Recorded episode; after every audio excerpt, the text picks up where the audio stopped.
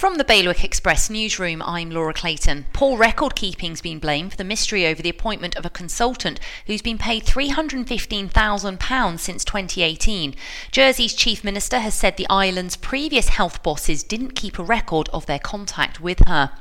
Guernsey states have approved the introduction of new drugs which will benefit 3,000 patients but will cost taxpayers millions.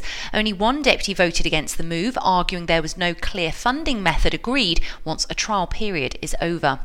Meanwhile, some parents in Guernsey have gone public with their concerns over a shortage of occupational therapists, which they've said have left their children without treatment they need. HSC says it's down to staff shortages.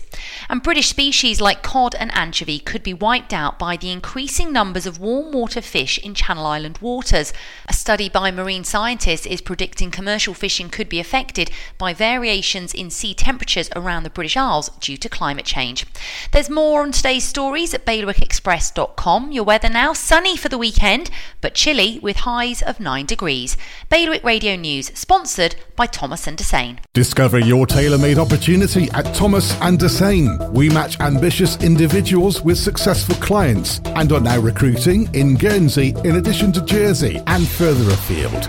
Discuss your goals with Eleanor Locke at Thomas and Dessain. For an efficient, experienced and personal approach, visit thomasdessain.com.